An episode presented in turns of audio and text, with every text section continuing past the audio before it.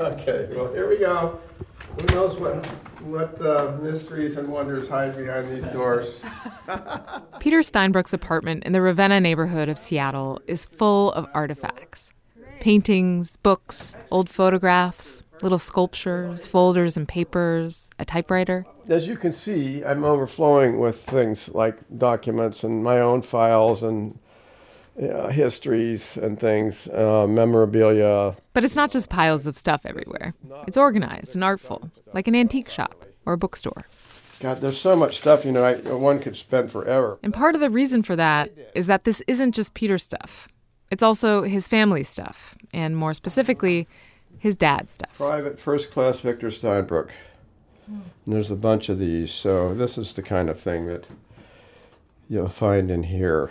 There are boxes and boxes of paperwork, notes, doodles, newspaper clippings, handwritten letters, sketches. Oh, he loved to do cartoons all the time, too. Bits and pieces of a well chronicled life in the analog age. These are Victor Steinbrueck's boxes. And Victor Steinbruck is a pretty big name in Seattle lore, mostly because in the 1960s and 70s, he had a big hand in shaping a lot of the city we know today. Where the sculpture park oh is. I'm Sarah Bernard, a podcast producer at Crosscut, and I'm here with both Peter, who's Victor's youngest son and a former Seattle City Council member and port commissioner, and Knut Berger, Crosscut's editor at large and resident historian. I gotta, I gotta, That's really interesting. I have to take a photograph of Well, that. sure. That's yeah. I can loan this to Where's you if my you like. can- It's a pretty big day for Knut. I think digging through boxes of Seattle memorabilia like this has got to be one of his very favorite things to do. it's a gold mine. Okay, good, good. Well, that's good. I'm always happy when you find something that makes you happy.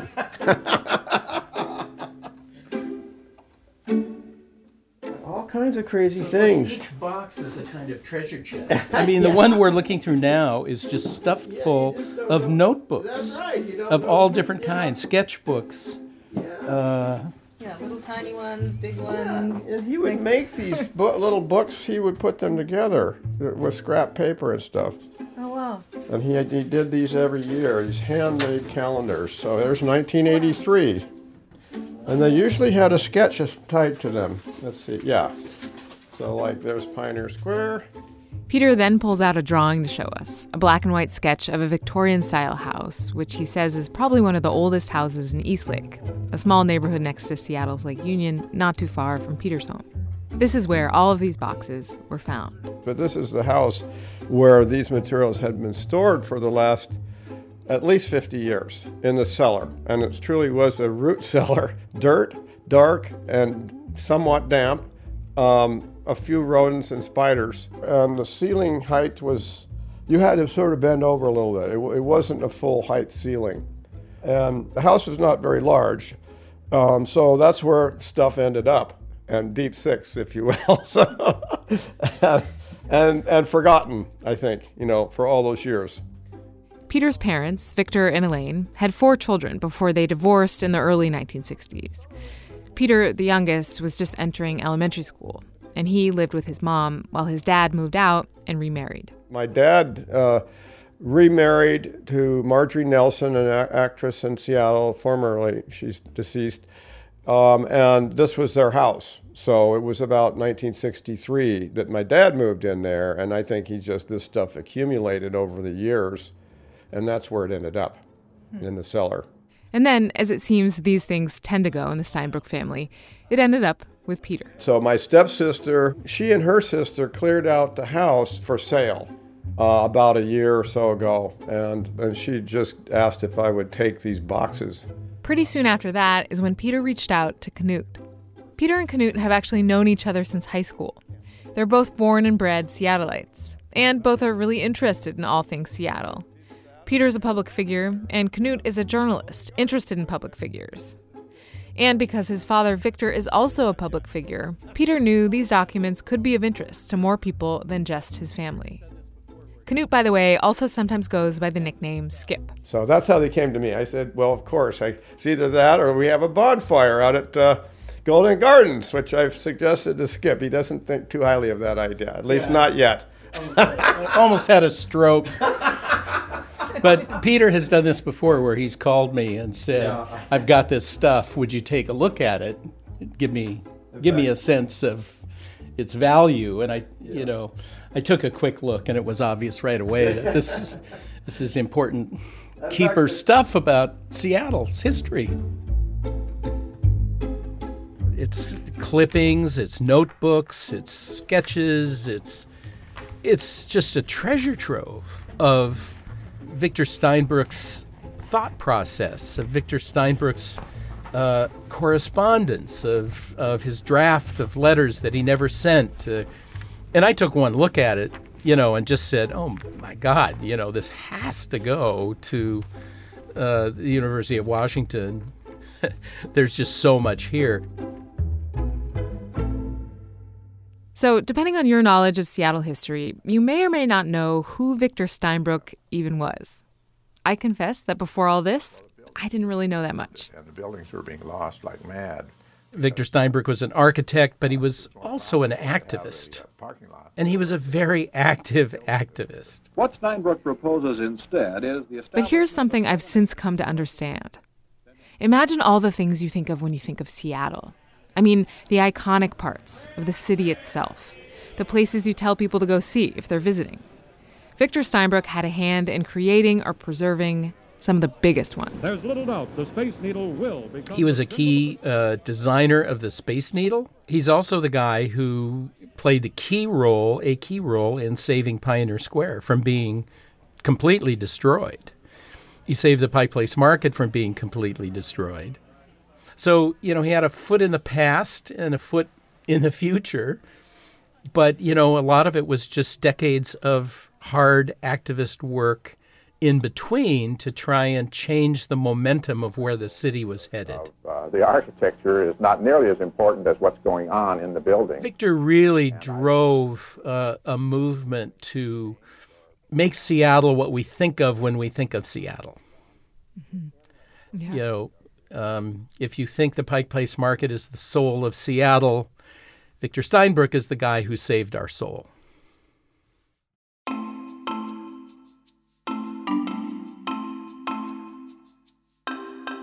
I'm Sarah Bernard, and this is Crosscut Reports. For the next few episodes, we're diving into Seattle history through a forgotten archive. It's an archive that chronicles a time when what now feels inevitable about this city still wasn't. It's kind of an unruly collection, but it's shot through with a lot of the big questions that persist more than half a century later. Questions about what kind of city Seattle is and what kind of city it should be. All these personal memos and forgotten letters show us just how much work goes into shaping a city and the steep personal costs of doing that work. And along the way, we'll get to know this mythical guy who might have saved the city's soul, but not without making a few enemies.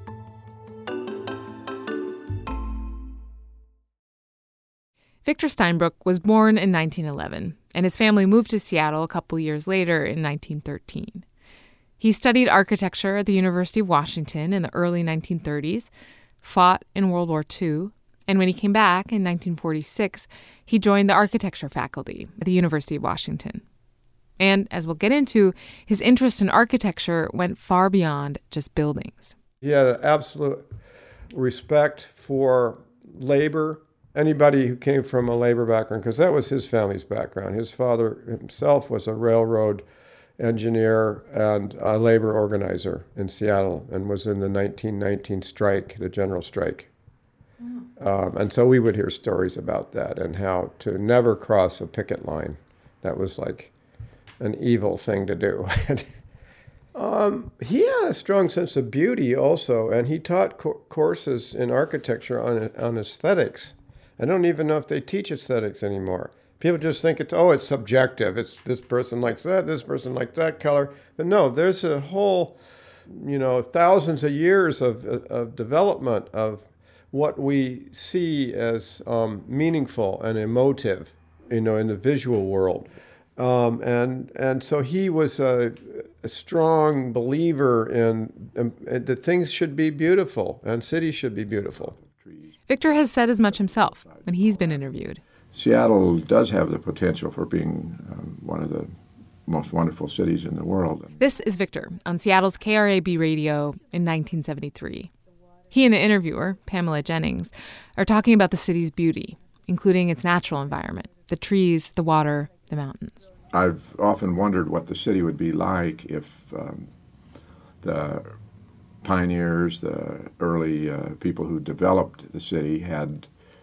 What if they had been um, planners, architects, philosophers, and uh, people with a big, uh, uh, significant cultural direction, and they had decided from the beginning that because of this wonderful uh, situation here, that, that they were going to make this the most beautiful, wonderful town and city in the world. Later on in this same interview, when Victor mentions the Space Needle, this now signature part of the Seattle skyline he helped design, he says, sort of offhandedly, that its shape, with that pinch at the waist, it's kind of like the shape of Seattle itself, if you look at it on a map. It's narrow, it's an hourglass figure, perhaps a little bit like the city of Seattle.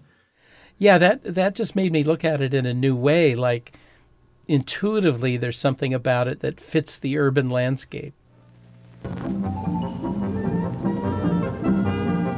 It's about a 45 second ride from the ground for two of the Space Needle's three elevators. And that in itself is a memorable experience which you will enjoy vicariously before this telecast is over. Knut Berger is very knowledgeable about all things Seattle, but I will say that he is particularly knowledgeable about the Space Needle. In fact, he's written a book about it. In 2011, he was named the Needle's Writer in Residence in anticipation of the iconic tower's 50th anniversary in 2012. So, because I asked, he explained some of the basics. Seattle was hosting a World's Fair in 1962, and it was under development starting in the late 1950s. And the whole idea was to have a fair and then have a permanent civic center as a result, hmm. which is what Seattle Center is. For Seattleites have been getting a preview of the most spectacular attraction at the World's Fair. But everybody knew that to have a successful World's Fair, you needed a symbol for the fair. So there was a, a search for something that would be uh, an architectural landmark. Uh, the most famous one that people know about is the Eiffel Tower. It was built for a World's Fair, Paris Exposition. Uh, and could we, you know, in building a space age World's Fair, the theme of the theme of the fair was life in the 21st century. Could we build a structure that would be the kind of equivalent of the Eiffel Tower of the space age? That was one of the concepts. The original spark for the idea, so the story goes, came from World's Fair chief organizer Eddie Carlson. Doodle made on a napkin by Edward Carlson during who saw a broadcast tower with a restaurant on top of it while on a trip to Stuttgart, Germany. He got back to Seattle and decided to reach out to another influential architect, John Graham Jr. Graham was best known at the time as head of the architectural firm that had designed Northgate Mall. John Graham's company was global at this point. He had, um, you know, he had done the Northgate Shopping Center, which was one of the very first auto-centric shopping malls. The Central Mall is flanked by a well-balanced selection of retail stores in every field and price bracket. Built in uh, North Seattle in the late 1940s, that model he took all over the country, all over the world, and he was so he was building these uh, sort of you know malls of the 1950s and 60s. Um, there's an article that was in Victor's files that called uh, in in the Argus that called uh, John Graham the businessman's architect, and that's very true. He was very practical minded. Uh, did a lot of uh, commercial, uh, you know, development kinds of projects. So anyway, Graham's firm took the assignment to design this Eiffel Tower of the space age, and uh, they spent about a year coming up with various concepts, and none of them flew. Graham didn't like them, or uh, they just didn't work for one reason or another. And some of those images are in the UW library, and you can see some of them look like flying saucers that have landed in in a in a marsh, or others look like cocktail shakers. I mean, they were all they were playing with all kinds of concepts, and um, so by the summer of 1960, the fair is going to open in the spring of 1962. So, roughly a little less than two years before the fair, they still didn't have a plan. And here's where Victor Steinbrueck comes in. So, uh, through the recommendation of uh, some other architects, Graham hired Victor Steinbrueck had been recommended to him. Here's a professor at the University of Washington. He could use some summer income. So for $5 an hour, Victor Steinbrueck comes in and is basically handed the project and told to come up with, uh, you know, see if he can come up with a bunch of sketches and come up with a final concept. And so Victor began cranking out all kinds of drawings. And in late summer of 1960, Victor was at home, and it, there was a wooden sculpture that he had called the Feminine One, and it was a abstract wooden sculpture that you could put on a, your desk. It's not huge, and it was done by a friend of his. Um, and it was a, a sort of three-legged figure reaching with these kind of abstract arms reaching up to the sky. And this suddenly gave Victor the aha moment, which was so if you look at the at the Space Needle, one of the unique things about it, instead of being a sort of shaft, a masculine form, it's a feminine form, and it's in the shape of uh, a tripod with a narrow waist, and then these uh, arms reaching up, holding the saucer. This was sort of a big breakthrough. So he did a bunch of sketches. They got all the architects together, and Victor's sketch was the one they picked as uh, this. This is the one we should do. Peter was born in 1957, so he was only about four or five years old around this time. But he says he remembers it. I remember going up. Yeah, I do. Uh, it, because it was pretty impressive. You know, it was the tallest thing. You know, it was dramatic. In the unique Space Needle, which now crowns the city, You know, and which has become its. um, and uh, for a child, it- especially um, back, if you can think about it, you know, there was none of the high-rise buildings downtown. So, because of Victor's role in designing the Space Needle, and because, as I've come to understand, he was really, really meticulous about saving all kinds of documents and sometimes even extra copies of those documents, there are some papers in these boxes found in the basement of that Eastlake house that shed new light on both the Space Needle itself and the people involved in creating it. We'll be right back. Public safety, reproductive rights, the arts, education, election security. These are the issues at the heart of our civic life. And they're just a few of the topics up for discussion at Civic Cocktail, the monthly event series produced by Seattle City Club and Crosscut and broadcast on KCTS 9. For more than a decade, Civic Cocktail has been connecting community leaders from Seattle and the state of Washington to the public through lively conversations about the most important issues facing the region. And you can be a part of that conversation. Join host Monica Guzman as she sits down with the people who help shape our civic life and asks the questions that help build a greater understanding of this place we all call home. To see what we're talking about next and to RSVP to the taping of the next episode, go to crosscut.com slash events.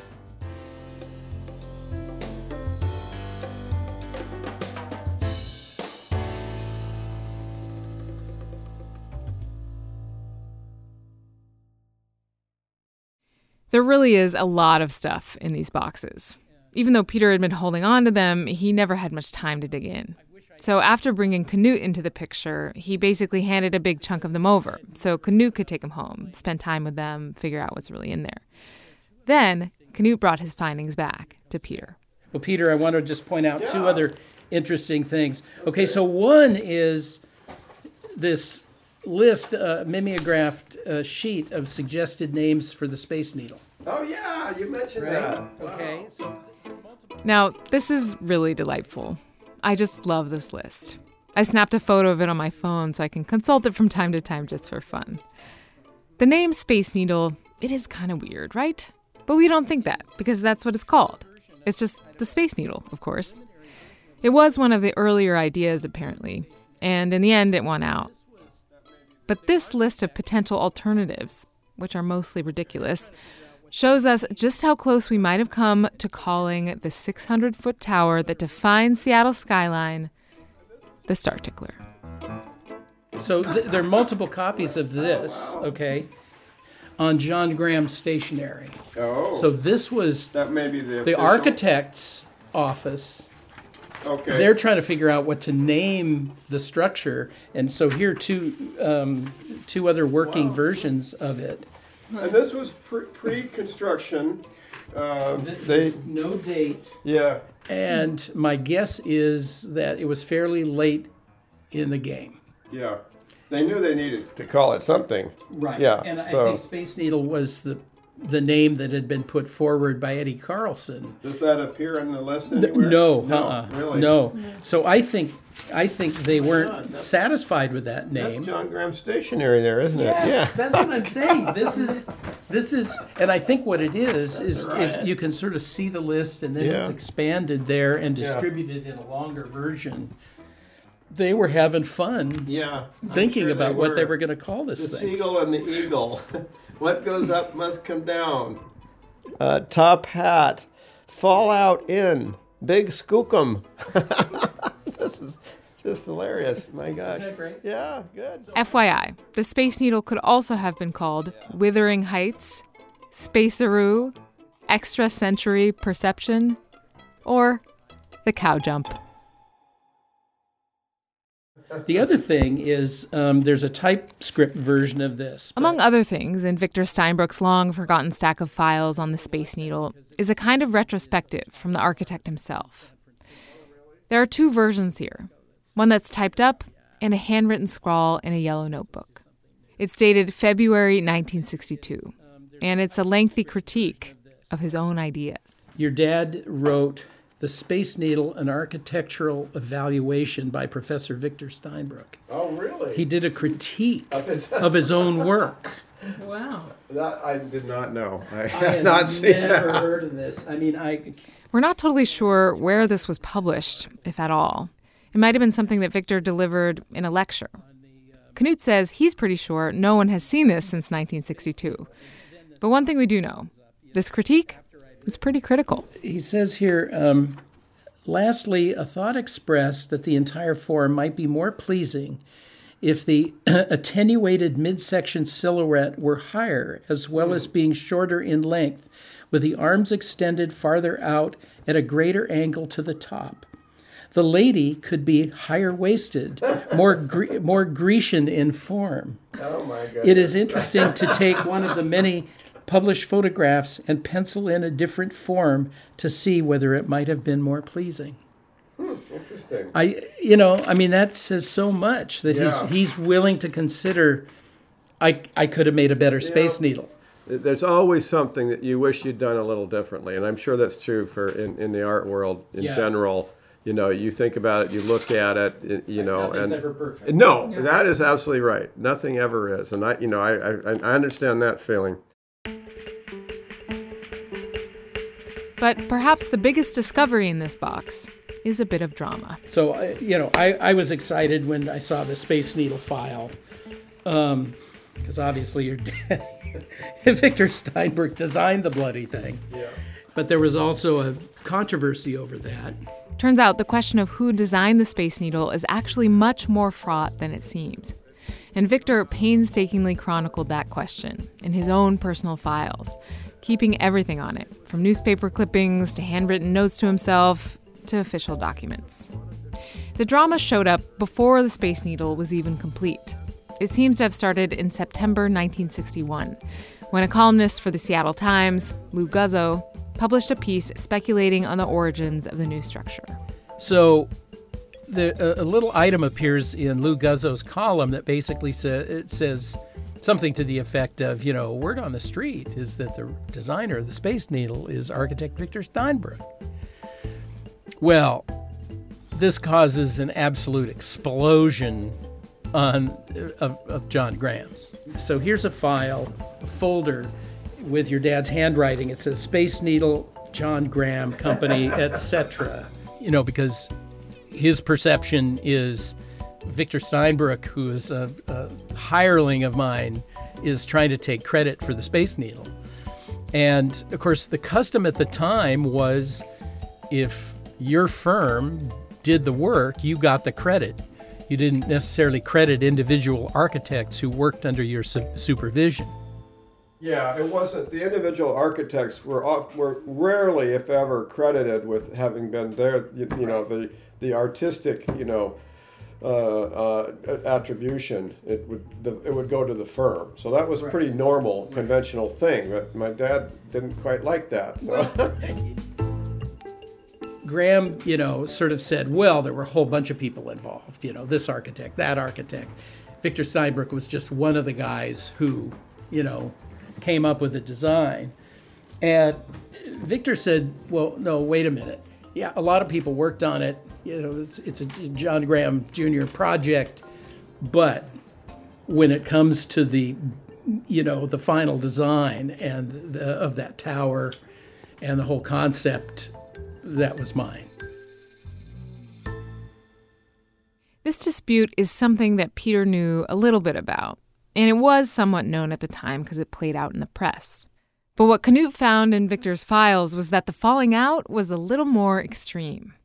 After Graham and Company issued a big press release trying to correct the record on this, they filed an official grievance with the American Institute of Architects. And in here is the uh, Graham document uh, charging Victor with this crime of malfeasance, you know, or unethical behavior regarding the thing, citing all these examples of where Victor did not correct the person who interviewed him because they couldn't find Victor saying, I designed the Space Needle. But they, they could find examples where in an interview somebody said, You designed the Space Needle, and he didn't contradict them. Hmm. And so here, complaint. So he didn't deny it that, or he didn't refute that he had designed the space That's needle. right. He didn't refute. Yeah. They charged him. These, these, this is a copy of the complaint against your father, December twenty seventh, nineteen sixty one. So this is, this is less than a month after the Space Needle design was announced. Oh wow. Okay. Complaint against Victor Steinbrueck. This is a complaint against Victor Steinbrueck for violation of professional ethics. He's a member of the American Institute of Architects and subject to its standards and professional behavior. And they, they oh, said architects shall not knowingly injure falsely, maliciously, or profe- the, the professional reputation of another architect. Architects shall not attempt to supplant another architect. Architects shall not uh, use paid advertising nor self laudatory, exaggerated, or misleading publicity. Anyway, it goes through these various things. Uh, basically, talks about what th- their version of his role in the um, thing. Then it cites these interviews, including a transcript from a, I think, believe that's a radio interview. Well, we can't visit that without talking to you about the Space Needle, which was your brainchild. How did you conceive of the Space Needle? What of the basic shape? And so, you know, he they, they cited these as examples of interview yeah. of my father. Yeah. yeah. huh. yeah. So anyway, this complaint went. Now that's something that's news to me. I didn't know that that uh, Graham had filed a grievance against me, and that early on, right after. Right. Yeah, I. I this is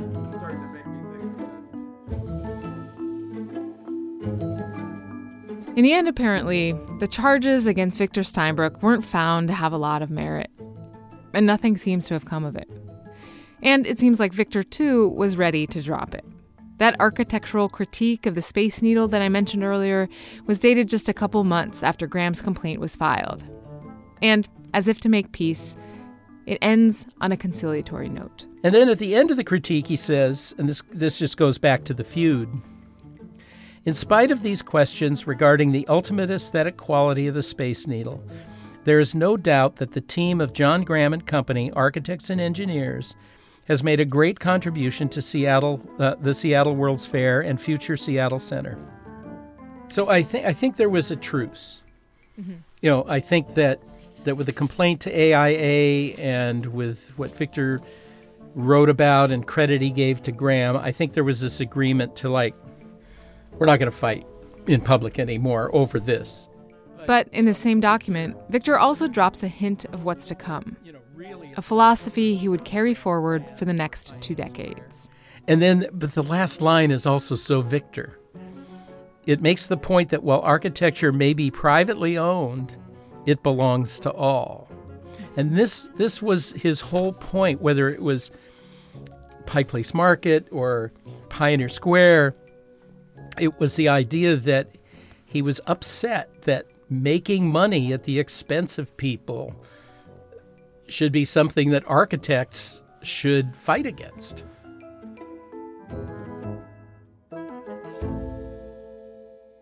And fight Victor did.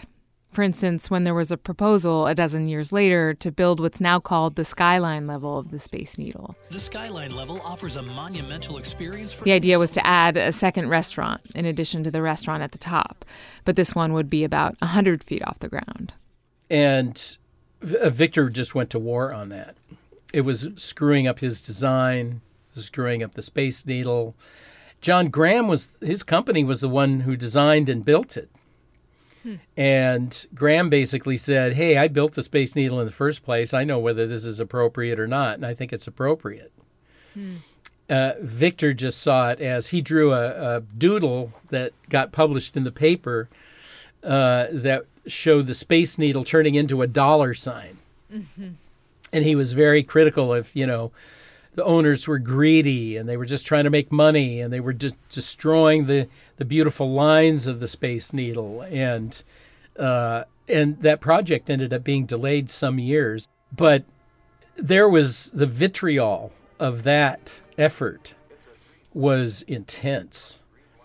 And Victor was saying, look, this is a landmark. Don't mess it up.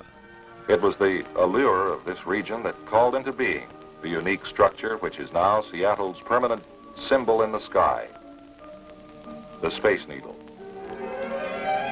But the skyline level got built in 1982. The Space Needle didn't officially become a city landmark until 1999. And while Victor Steinbrueck had a significant role in the Space Needle's design, and in apparently fighting over modifications to that design, he never designed anything at all like it ever again. But it's interesting that Victor didn't become the architect of other Space Needles. I think the last big piece of architecture he did was the Space Needle as one of the designers. Yeah. You know, like Victor didn't turn that into some kind of success, go around and go to other cities and, and come up with designs for their towers. And so in that way his his sort of architectural legacy is is partly invisible. Because right. there's other than the Space Needle, there's like nothing that followed it. There's yeah. nothing that he tried to top it with. Right. Um, and that could be because he became known as, you know, a, uh, an activist and to some an obstructionist. Um, it could also be people were wary to work with him after the controversy with John Graham, mm-hmm. who had tremendous influence in the community, employed a lot of architects. Um, you know, I, I think there are aspects. That's all possible, and seems more possible now that, thanks to all these documents, we know the extent of the feud between Victor Steinbrueck and John Graham Jr. But Peter says that at some point around this feud with Graham, his dad might have had another sort of feud with the whole industry. Now, he was fully focused on architecture and teaching and had a private practice and often worked for other firms because he didn't want to own his own firm. He didn't want to be in, a, in, in business uh, hiring others. But then something started to change, and he, I think he started to have a somewhat of a falling out with the profession itself because he felt that there was too much ambition and not enough mission in the architecture, if you will. And Peter thinks that the evidence for this point of view is clear because years later, Victor voluntarily removed himself from the very same professional organization that John Graham Jr. tried to get him sanctioned by. At one point, he he wrote to the American Institute of Architects. They bestow on a very few architects what they call the Fellowship of Architecture. You are a fellow of the American Institute of Architects. He earned that fellowship in 1963. He um, gave it back to them later on in life. He was so dismayed and disappointed that the architects were not standing up for the things that he thought were important in urban life and in the urban environment. And he, he made enemies along the way. I mean, Turns out Victor Steinbrueck had a number of big falling outs throughout his career. For instance, there was the falling out with John Graham Jr., we've been talking about, as well as a falling out with Paul Hayden Kirk, another Seattle architect who he'd been close with until they disagreed on the future of Pike Place Market. And he had a falling out with Minoru Yamasaki. Minoru Yamasaki was born to Japanese immigrant parents in Seattle in 19. His architecture school friend who became famous for designing the original World Trade Center in New York. In 1945, Yamasaki secured a position at the firm of Smith, Hinchman and Grills in Detroit. My father had moved to Detroit in 1957 and was pursuing what looked to be a very promising career nationwide in architecture, but Yamasaki's career was focused on high rise buildings that tended to displace entire blocks of smaller buildings and people and shops and, you know, low income housing. And, you know, they, they had, once again, a falling out. And I think my dad figured out that that wasn't his ambition.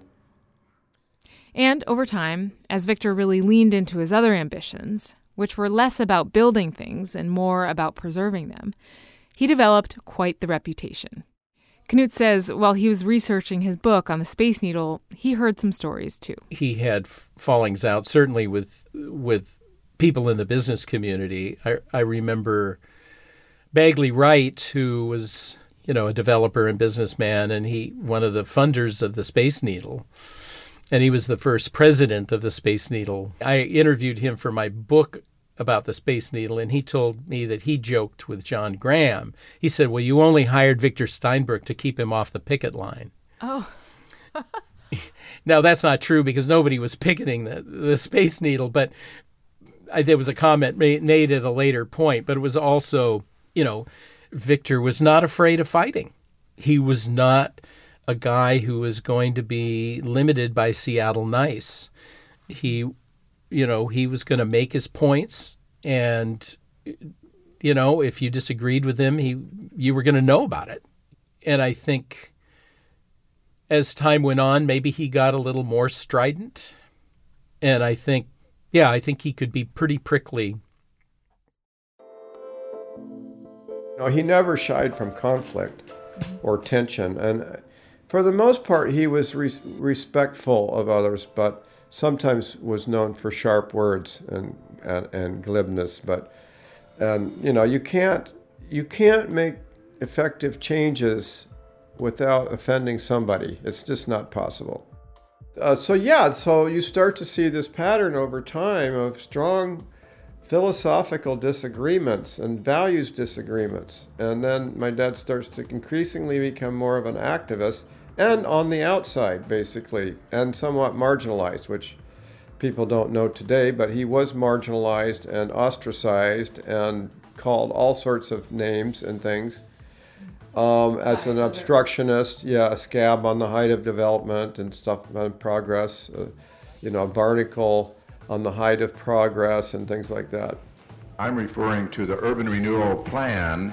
And so, Victor Steinbrueck in the 1960s was moving quickly from architect to activist. Well, I can't tell how long it takes to get answers, Mrs. Lamphere. And his first major stop on that path was Pioneer Square. Whenever I wrote something about Pioneer Square, I always expressed concern about those people and, and not pushing them out, uh, having a place for them.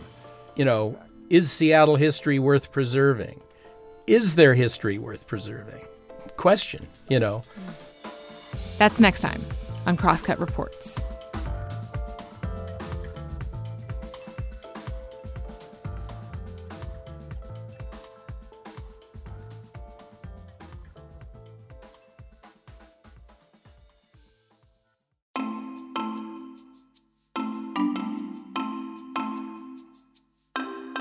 Thanks for listening to Crosscut Reports. This episode was reported by Knut Berger and produced by me, Sarah Bernard. Editorial assistance from Brooklyn Jamerson Flowers. Our story editor and executive producer is Mark Baumgarten. Audio engineering by Rusty Bacall. Special thanks, of course, to Peter Steinbrueck for all his help with this series, and to the Jack Straw Cultural Center and KRAB Radio Archive for letting us use that 1973 interview with Victor. Also, a big thanks to Jenna Martin, Crosscut's associate photo editor, who photographed and scanned a lot of documents from Victor Steinbrueck's files and who tracked down some additional archival images that really bring this story to life. To see all of those images, as well as an essay from Knut about this episode's discoveries, follow the link in the show notes. Or you can go to crosscut.com slash podcasts and click on Crosscut Reports. There's also a place on the story page where you can weigh in with your own thoughts on the legacy of Victor Steinbrueck. Think the Space Needle should have been named the Star Tickler? We want to hear from you. You can subscribe to Crosscut Reports wherever you listen. And whatever platform you're listening on, please review us. This is a new show for us, and we want to know what you think. Also, if you'd like to support the work we do at Crosscut, whether it's our lineup of podcasts, the live events we host every month, or the in-depth reporting we deliver every day, go to crosscut.com/membership. In addition to supporting our journalism, members receive complete access to the on demand programming of Seattle's PBS station, KCTS 9. And being a member means you can sign up for an exclusive weekly newsletter from Knut Berger, where he offers greater insight into his latest historical discoveries. For the latest political, environmental, and culture news from the Pacific Northwest, visit crosscut.com. Crosscut Reports is a product of Cascade Public Media. I'm Sarah Bernard. We'll be back soon with another episode.